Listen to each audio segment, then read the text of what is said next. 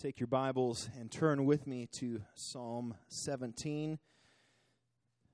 If you were with us last week, we were in Psalm 15, and uh, you might be wondering why, why did we skip Psalm 16? We we actually did a little early. Uh, Easter Sunday, we we looked at Psalm 16, and so if uh, if you want to dive in deeper to Psalm 16, you can go back and uh, and watch that that live stream from Easter Sunday. But uh, Psalm 17 is where we are at today.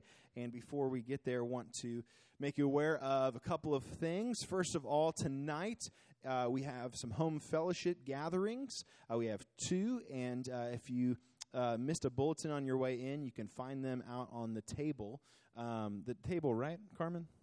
Over here? Okay. Uh, there's a, a, list of the locations where those home fellowship gatherings are going to be meeting, and so you can choose one of those two.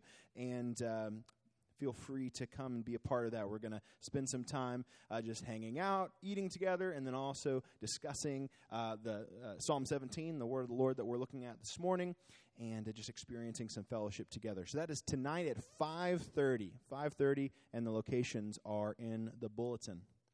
Second, uh, announced this last week and just want to remind you that we have an informational meeting coming up for our kids volunteers. And so if you work uh, with kids at, in any context, whether that be nursery or uh, cross trainers or Sunday school, or if you are interested in serving in kids ministry, uh, this is a meeting for you. It's going to be right after gathered worship next Sunday, July 10th.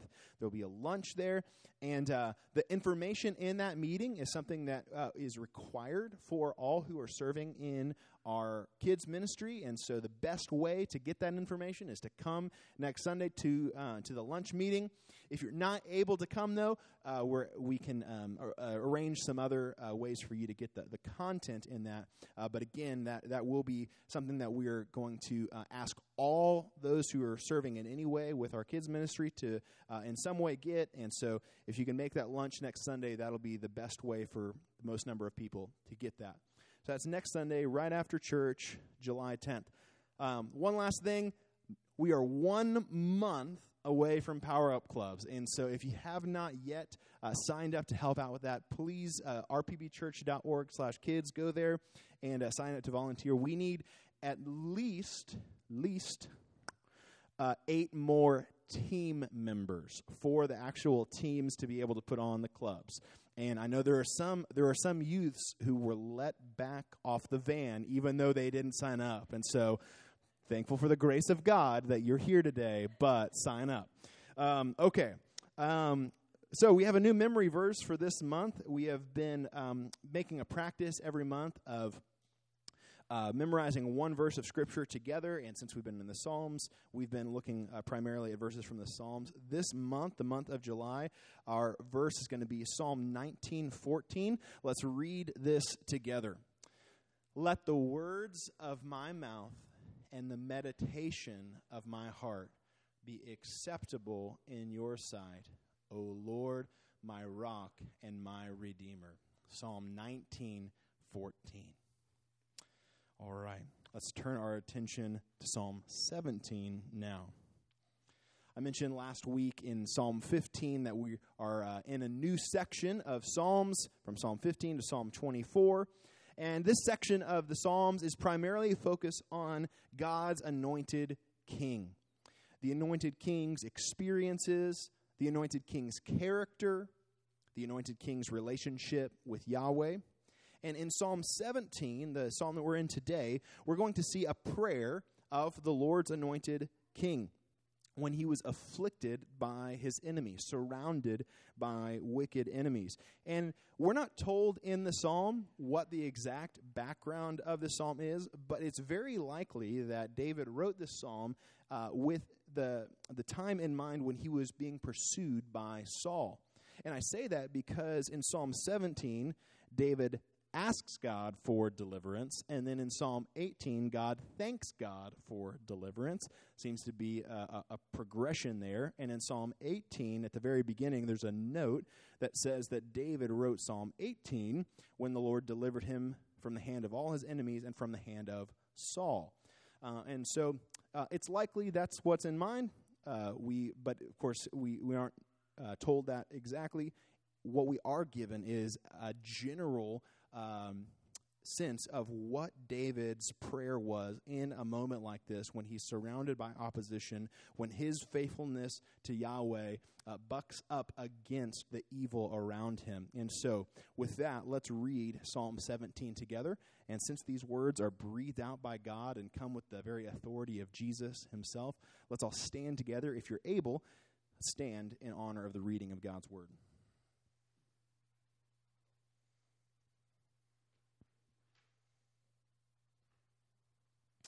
The Holy Spirit says, a prayer of David. Hear a just cause, O Lord. Attend to my cry. Give ear to my prayer from lips free of deceit. From your presence, let my vindication come. Let your eyes behold the right. You have tried my heart. You have visited me by night. You have tested me, and you will find nothing. I have purposed that my mouth will not transgress. With regard to the works of man, by the word of your lips, I have avoided the ways of the violent. My steps have held fast to your paths. My feet have not slipped. I call upon you, for you will answer me, O God. Incline your ear to me. Hear my words. Wondrously show your steadfast love O Savior of those who seek refuge from their adversaries at your right hand. Keep me as the apple of your eye.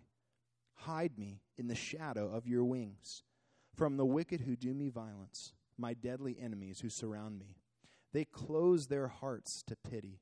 With their mouths they speak arrogantly. They have now surrounded our steps. They set their eyes to cast us to the ground. He is like a lion eager to tear as a young lion lurking in ambush. Arise, O Lord, confront him, subdue him, deliver my soul from the wicked by your sword, from men by your hand, O Lord, from men of the world whose portion is in this life. You fill their womb with treasure. They are satisfied with children, and they leave their abundance to their infants. As for me, I shall behold your face in righteousness. When I awake, I shall be satisfied with your likeness. The grass withers, the flower fades, but the word of our God will stand forever. You may be seated.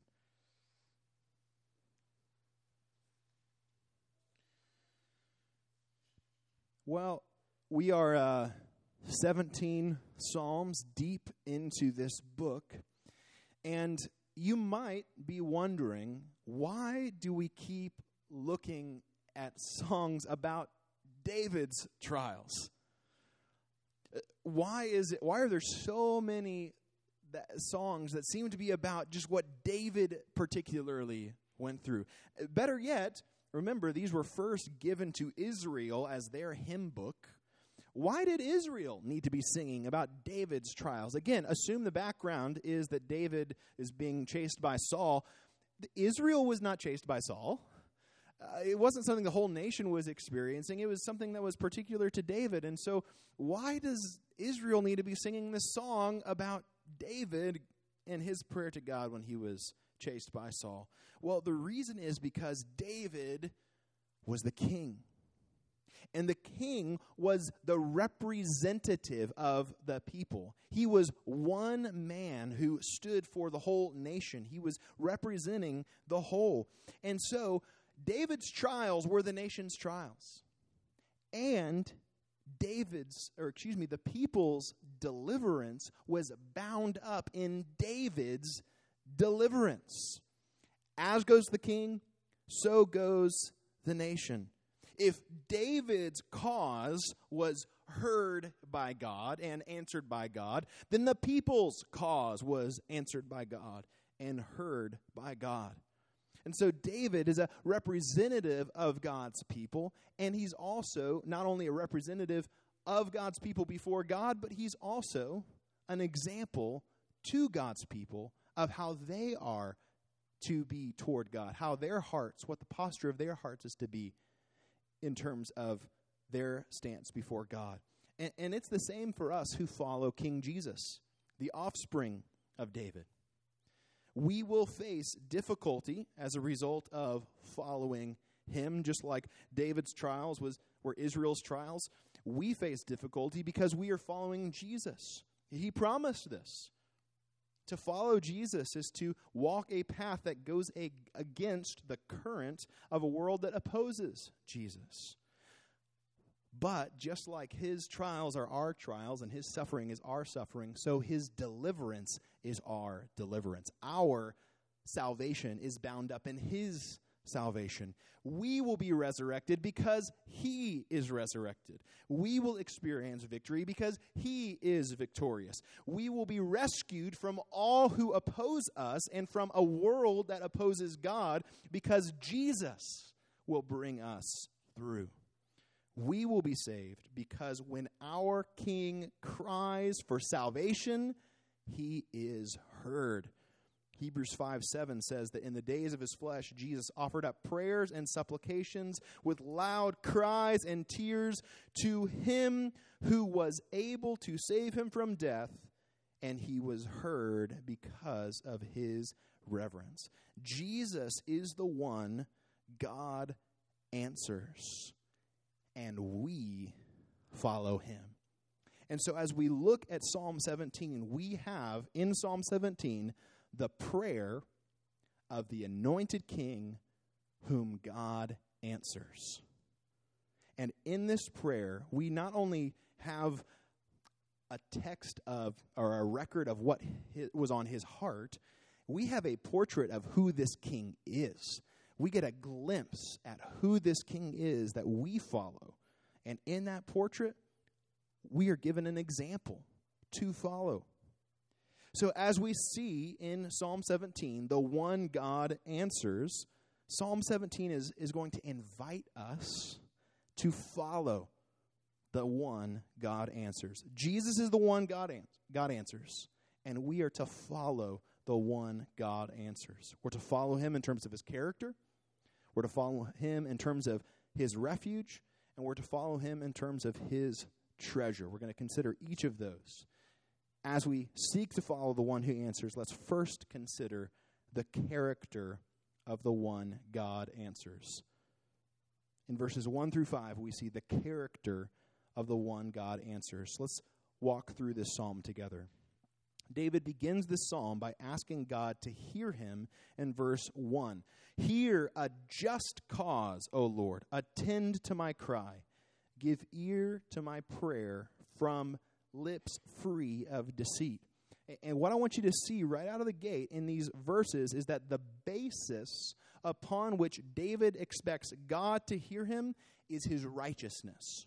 That's why he expects God to hear him. He says, Hear a just cause. Uh, give ear to my prayer from lips free of deceit. Uh, he specifically mentions that his, his words are not deceitful, that, that his words are rather truthful, righteous. Uh, he says that his cause, the cause that he wants God to hear and defend, is a just cause. And it better be, because if David's cause is not just, he has no reason to think a just God would ever get behind that cause or answer him. So that's how David begins in verse 1, and then he continues to make his prayer based on his righteousness in verse 2. He says, From your presence let my vindication come. Let your eyes behold the right. So David wants Yahweh to acknowledge his character, acknowledge his righteousness. He, he wants Yahweh to vindicate him. He's asking God to respond to this prayer in such a way that it would demonstrate God sees David's righteousness and affirms, yes, David is in fact in the right, and his enemies are in the wrong. He's praying for vindication. Well, so this is his opening prayer. And then in verses 3 through 5, David details this righteous character that is the basis for why he expects God to hear him, to answer him. Verse 3 You have tried my heart. You have visited me by night. You have tested me, and you will find nothing. I have purposed that my mouth will not transgress. So David boldly declares to Yahweh, You've, you've tested my heart like a furnace tests silver. And he specifically mentions this idea of visiting in the night. It's that time when no one else is around. It's just David and Yahweh. And even then, David says, when you examine me and no one else is around in my in my most honest and and and and, and sincere moments, you you know that I'm in the right. I have a just cause. David has committed himself not to transgress, not to break God's law. And he declares, God knows this about me. David mentions the role specifically of God's law again in verse 4 when he says, With regard to the works of man, by the word of your lips, I have avoided the ways of the violent. It's God's word that has helped David avoid violence in response to his enemies. And we can even think about different examples in David's life when his commitment to Yahweh and his word helped him avoid the ways of the violent. Think about how God used Abigail to stop David from killing Nabal. Or think about how twice, when David was being pursued by Saul, he had the chance to kill Saul and didn't take it because of his reverence and commitment to Yahweh. Well, finally, in declaring his righteousness, David says in verse 5 My steps have held fast to your paths, my feet have not slipped. So David has avoided the ways of the violent and instead has walked in the ways of God. And he describes himself here in Psalm 1 terms. He is he's not the one who walks according to the counsel of the wicked. He's the one who delights in the law of the Lord. So, in these first five verses, David asserts that he has been faithful to God's law. And on that basis, he asks God to hear him and thus show by responding to his prayer that David is innocent. Now, as we walk through these verses and see what David is asserting, it's important that we realize that David knows he's not perfect. These are bold claims, uh, but we want to make sure we, we read them correctly. David isn't saying he's perfect, he's n- under no delusions.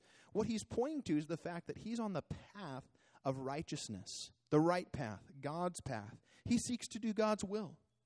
He's not sinless, and he knows it, but by the grace of God, he is faithful to obey the law. We looked last week at Psalm 15 Who shall sojourn in your tent? And the answer that David gave about who can live in God's house is the one who walks blamelessly and does what is right and speaks truth in his heart. And, and we saw that only Jesus meets that standard perfectly, and thus it is only through the cross that we can enter God's presence. But we also saw how the grace of God that qualifies the unqualified, that that same grace produces fruit in the life of those who are qualified by his grace. In fact, God does not justify a person without also then producing righteousness in their life. David's righteous character was a, a fruit of what God had done in his heart. It was not the cause for then God to owe him something. David's righteous character was necessary, but it was not necessary to cause God to hear him. David's righteous character was a necessary result that shows he's the type of person that God hears. And this is important as we seek to apply Psalm 17 to our own lives and follow this example because we need to avoid two ditches. There's two ditches on either side of the road. On the one hand, we shouldn't think that we have to be perfect or God will never ever hear us. But on the other hand, we shouldn't think that if we're neglecting obedience to God and, and running headlong into our own way, that God is going to get behind any cause of ours. Solomon says in Proverbs 15:29, "The Lord is far from the wicked, but he hears the prayer of the righteous." James 5:16 says, "The prayer of a righteous person has great power as it is working." And, and so when we're confronted with opposition like David in Psalm 17, we we need to realize that we are going to be tempted to compromise God's word Uh, the temptation will be strong not to have that character that David exhibited, not to display that righteousness that David lived out, not to follow God's word. Uh, the temptation to compromise God's word is strong, especially when we're suffering, especially when we're in a trial. We're going to be tempted to forsake the wisdom of God for the wisdom of the world, to give up what is right for what is practical and makes sense. We're going to be tempted to let our lips be filled with deceit, to scheme and maneuver our way out of discomfort.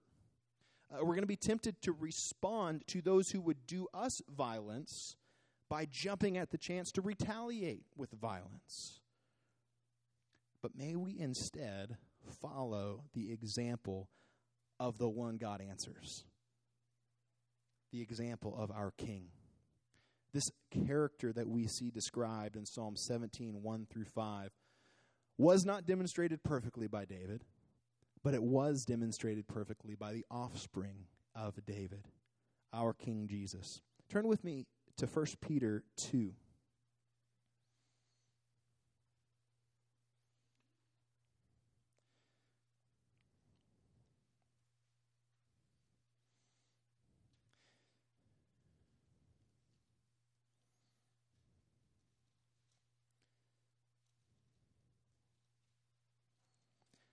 First Peter chapter 2 and look at verses 20 to 24. For what credit is it if, when you sin and are beaten for it, you endure? But if, when you do good and suffer for it, you endure, this is a gracious thing in the sight of God. For to this you have been called, because Christ also suffered for you, leaving you an example so that you might follow in his steps. Here's his example. Here's how here's what it looks like to follow Christ in his suffering. Verse 22, he committed no sin, neither was deceit found in his mouth. When he was reviled, he did not revile in return. When he suffered, he did not threaten but continued entrusting himself to him who judges justly. He himself bore our sins in his body on the tree, that we might die to sin and live to righteousness. By his wounds you have been healed.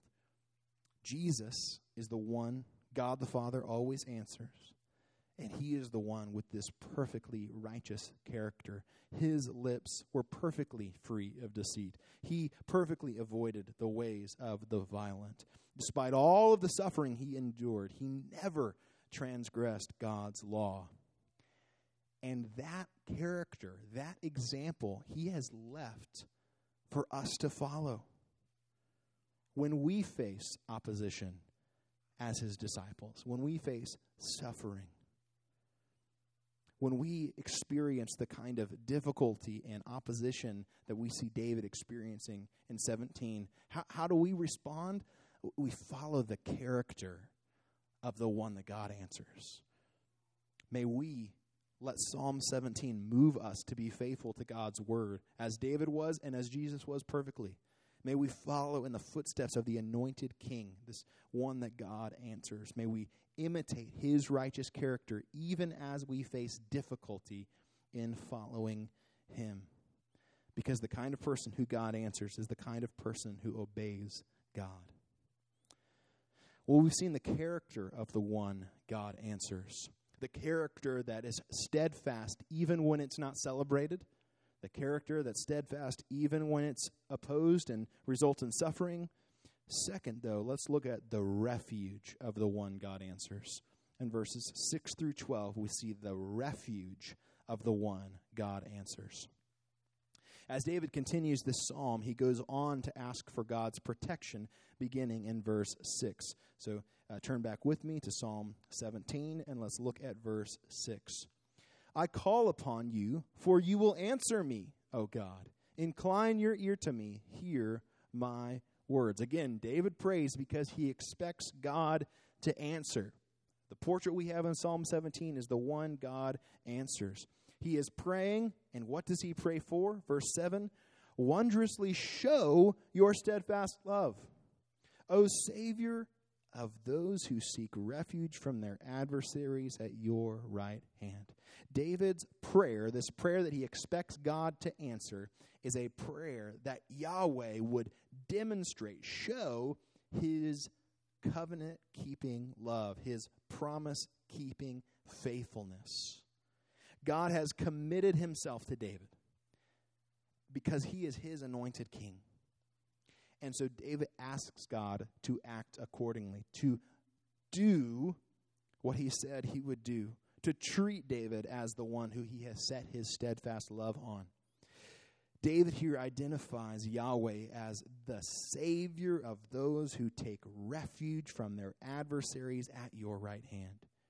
When people place their faith in Yahweh for protection from their enemies, He saves them.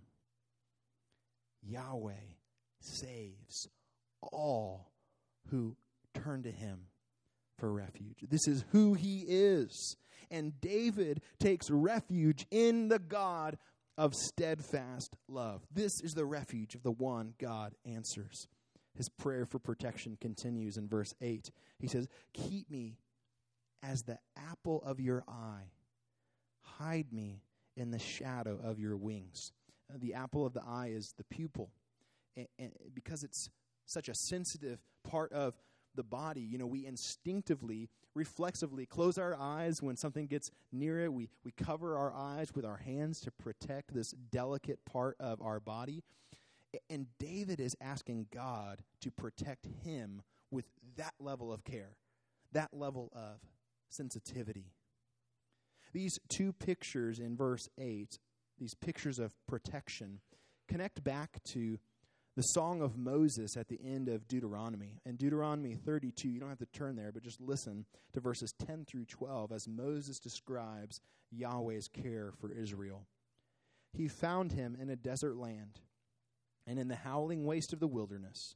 He encircled him, he cared for him, he kept him as the apple of his eye like an eagle that stirs up its nest, that flutters over its young, spreading out its wings, catching them, bearing them on its pinions. The Lord alone guided him. No foreign God was with him. This is the tender care that David is asking Yahweh to show him. It's the care that he shows to his covenant people. Well, David asks for God's protection as he's seeking refuge in Yahweh in verses 6 through 8. And then he starts to describe what he needs protection from, beginning in verse 9. He needs protection from the wicked who do me violence, my deadly enemies who surround me. So there's these wicked people trying to harm David. Again, likely uh, Saul is the one in mind and those with him.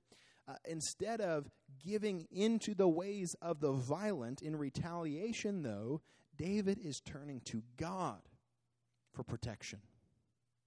He's turning to Him in prayer. He is putting his refuge, his confidence in God's steadfast love and justice, not what he can do by his own power. David goes on to further describe the wickedness of the enemies in verse 10.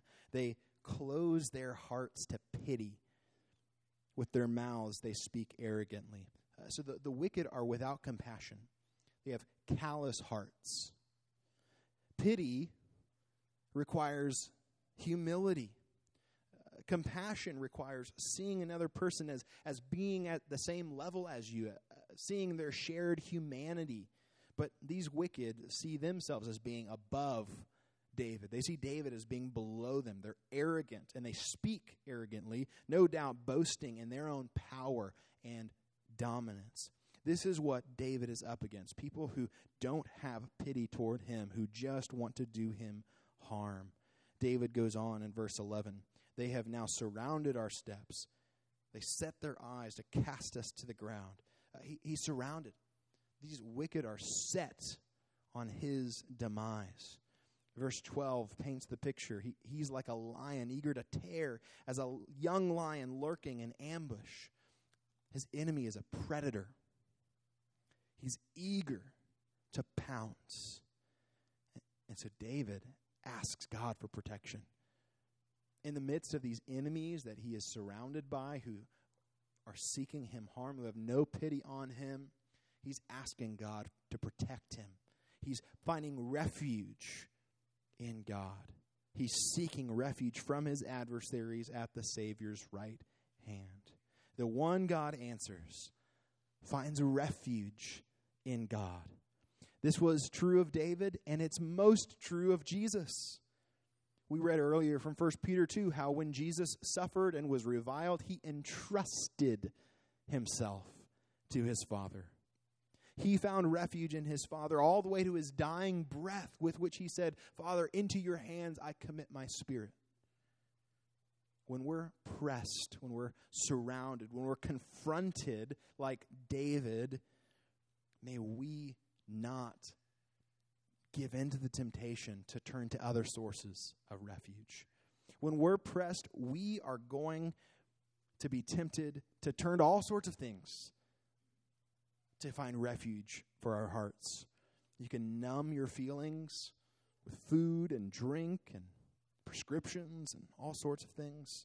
You can escape or ignore your situation with entertainment or leisure. Or you can set your heart on the love of God for you in Christ. Turn with me to Romans 8.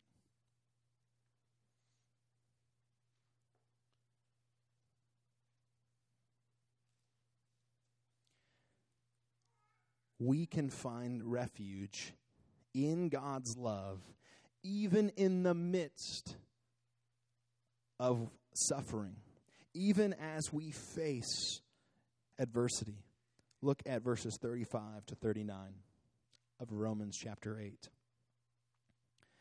Who shall separate us from the love of Christ? Shall tribulation or distress or persecution or famine or nakedness or danger or sword.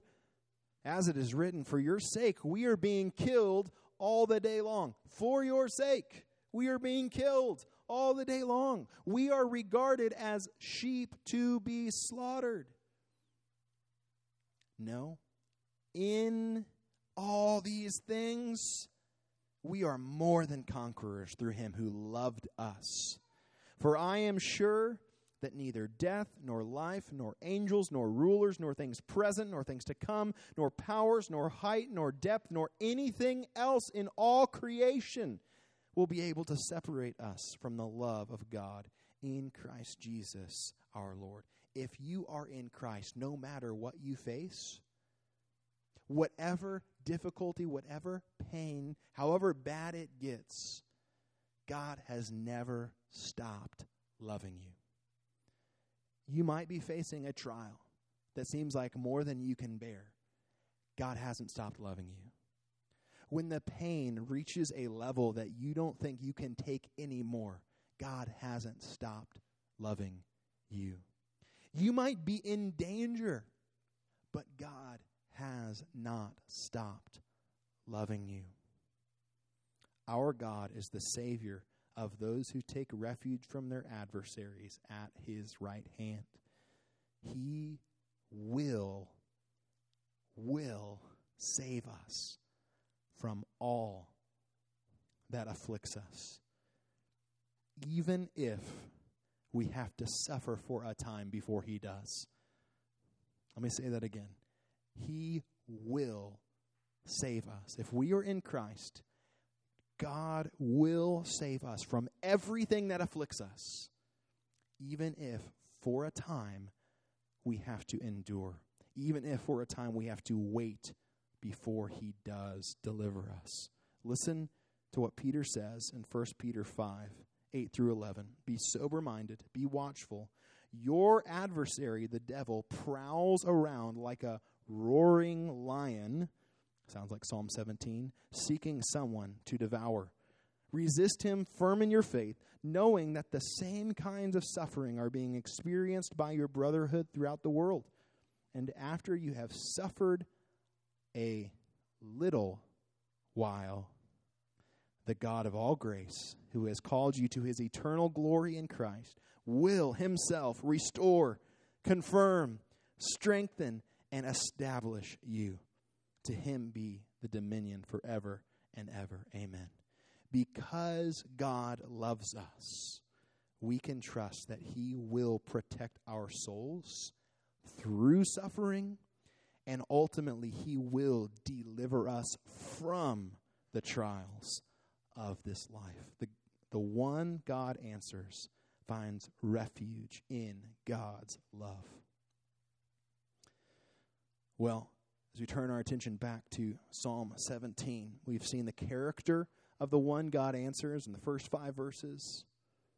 Then we saw the refuge of the one God answers.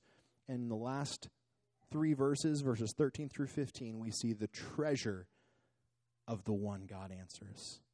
The treasure of the one God answers.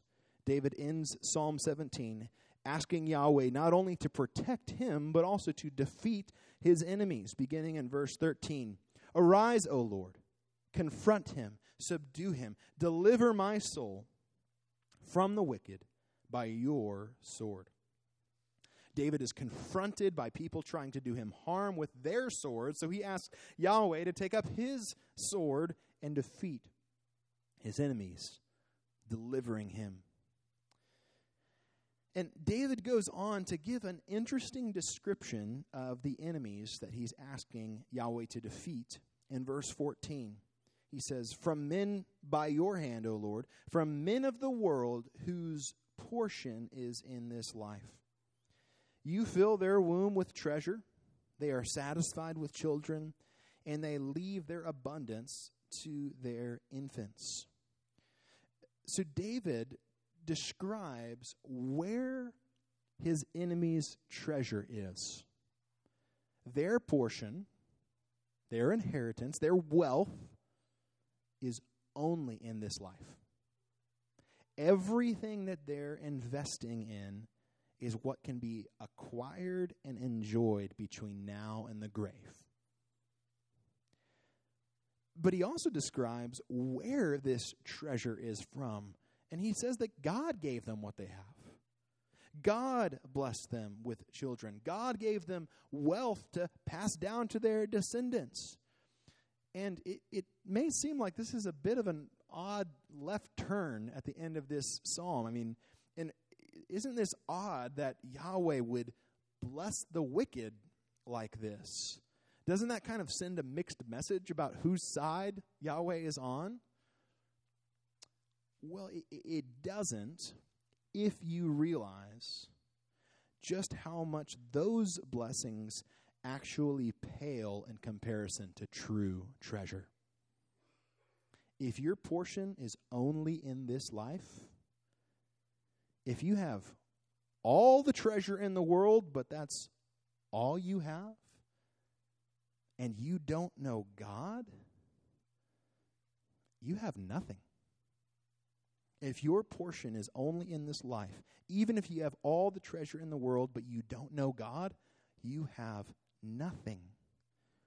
Jesus told the story of a rich man and a poor man named Lazarus who both died. The poor man's soul went to a place of comfort, the rich man's soul went to a place of torment. And Abraham said to the rich man in Luke 16:25, "Child, remember that in your lifetime that you in your lifetime received your good things, and Lazarus in like manner bad things. But now he is comforted here, and you are in anguish. The rich man's portion was in this life. Lazarus's portion was in God. Similar to Lazarus, David says this about himself in verse 15. In contrast to the wicked enemies whose portion is only in this life, David says, As for me, I shall behold your face in righteousness. When I awake, I shall be satisfied with your likeness. It's like David said in Psalm 16:5, "The Lord is my chosen portion and my cup. You hold my lot." For David, ultimate satisfaction cannot be found in anything that only lasts for this life. David's greatest treasure is not in any of God's gifts. His greatest treasure is in God himself. David will not be satisfied with anything less than the very face of God. He knows only God can satisfy. As he wrote in Psalm 16:11, "You make known to me the path of life. In your presence there is fullness of joy. At your right hand are pleasure, pleasures forevermore." David rightly expects that this privilege is for the righteous. He says, I shall behold your face in righteousness. Because again, who shall sojourn in Yahweh's tent? Who will enjoy his face? Who will experience his presence? He who walks blamelessly, who does what is right, who speaks truth in his heart. But this privilege is also not fully experienced in this life. Notice that David says, When I awake, I shall be satisfied with your likeness. When I awake, uh, we should understand that word awake to be referring to awaking after death.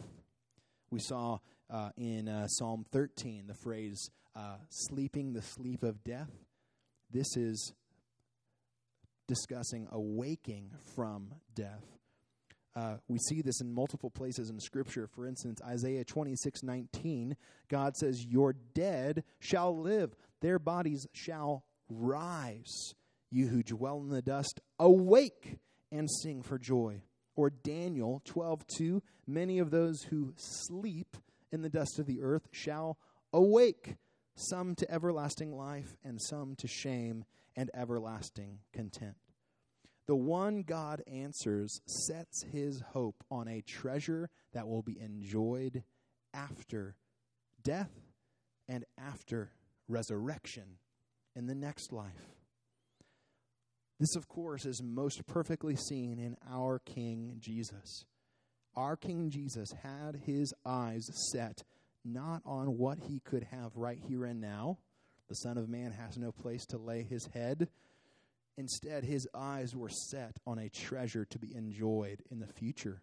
Right before he went to the cross, Jesus prayed in John 17, 4 and 5 to his Father, I glorified you on earth, having accomplished the work that you gave me to do. And now, Father, glorify me in your own presence with the glory that I had with you before the world existed. Jesus had his eyes set on the glory of being in his Father's presence. That was his treasure. That was his reward. That's what got him through. The author of Hebrews writes in Hebrews 12, 1 to 3 Since we are surrounded by so great a cloud of witnesses, let us also lay aside every weight and sin which clings so closely, and let us run with endurance the race that is set before us, looking to Jesus, the founder and perfecter of our faith who for the joy that was set before him endured the cross, despising the shame, and is seated at the right hand of the throne of God. Consider him who endured from sinners such hostility against himself, so that you may not grow weary or faint hearted.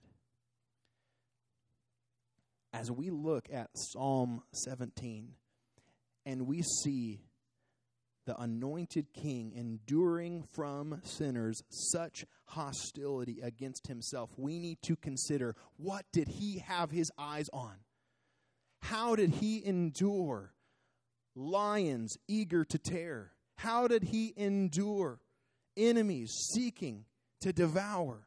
How did he maintain eyes?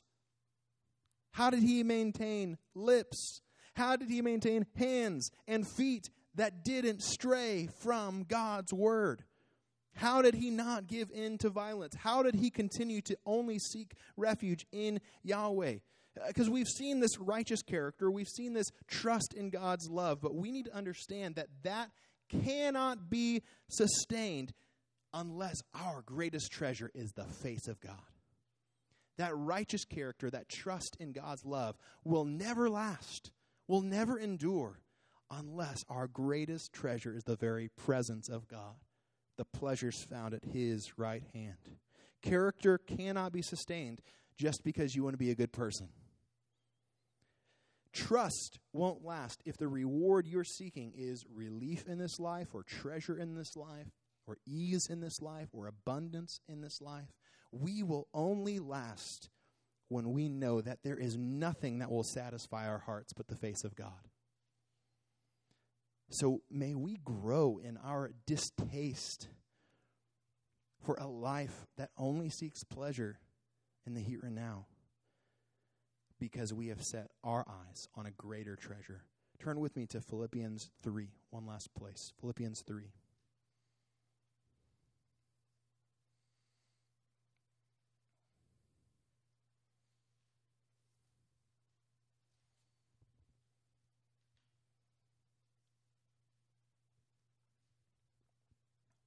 Look at verse 17. Brothers, join in imitating me and keep your eyes on those who walk according to the example you have in us. For many of whom I have often told you, and now tell you, even with tears, walk as enemies of the cross of Christ.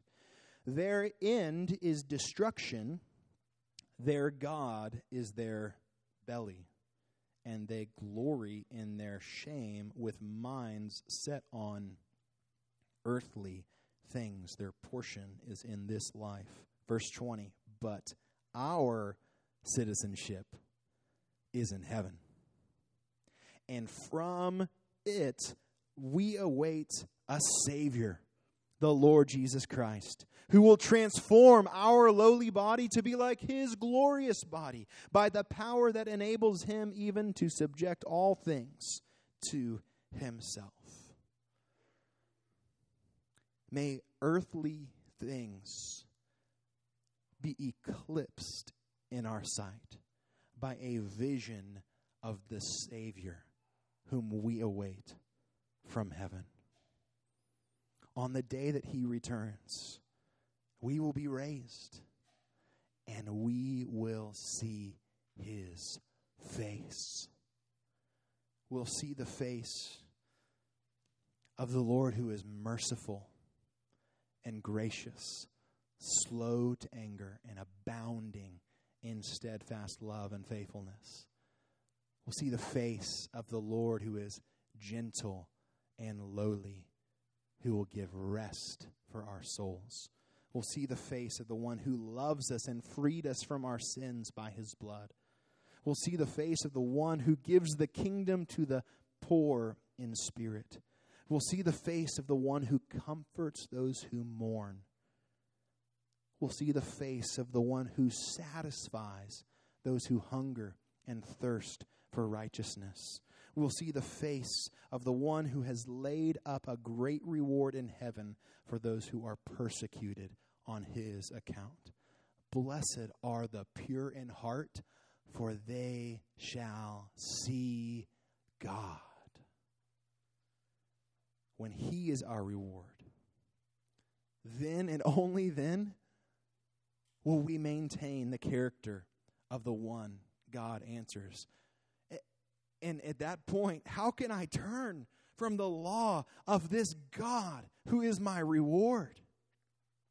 When He is our reward, we'll find our refuge in His love. I know He will keep His promise to me. I know He will deliver. And so I can endure because my soul is kept by the God whose face will satisfy my soul forever.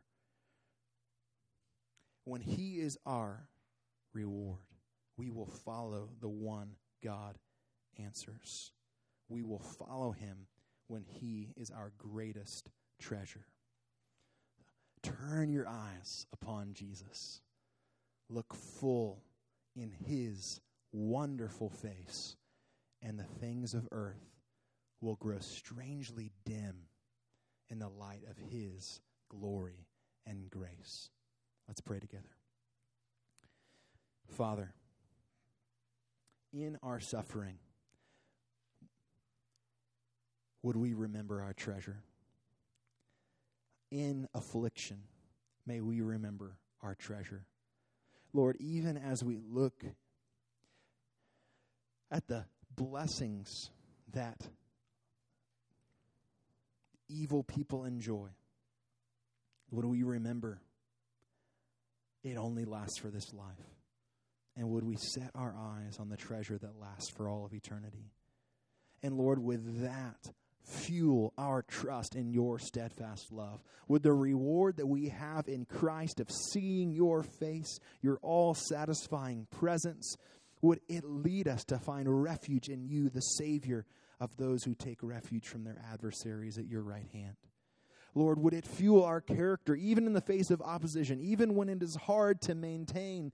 Lord, would we not just pull ourselves up by our own bootstraps? Would we not just try and be a good person? But Lord, would we see the reward that is coming? And Lord, would the things of earth grow strangely dim?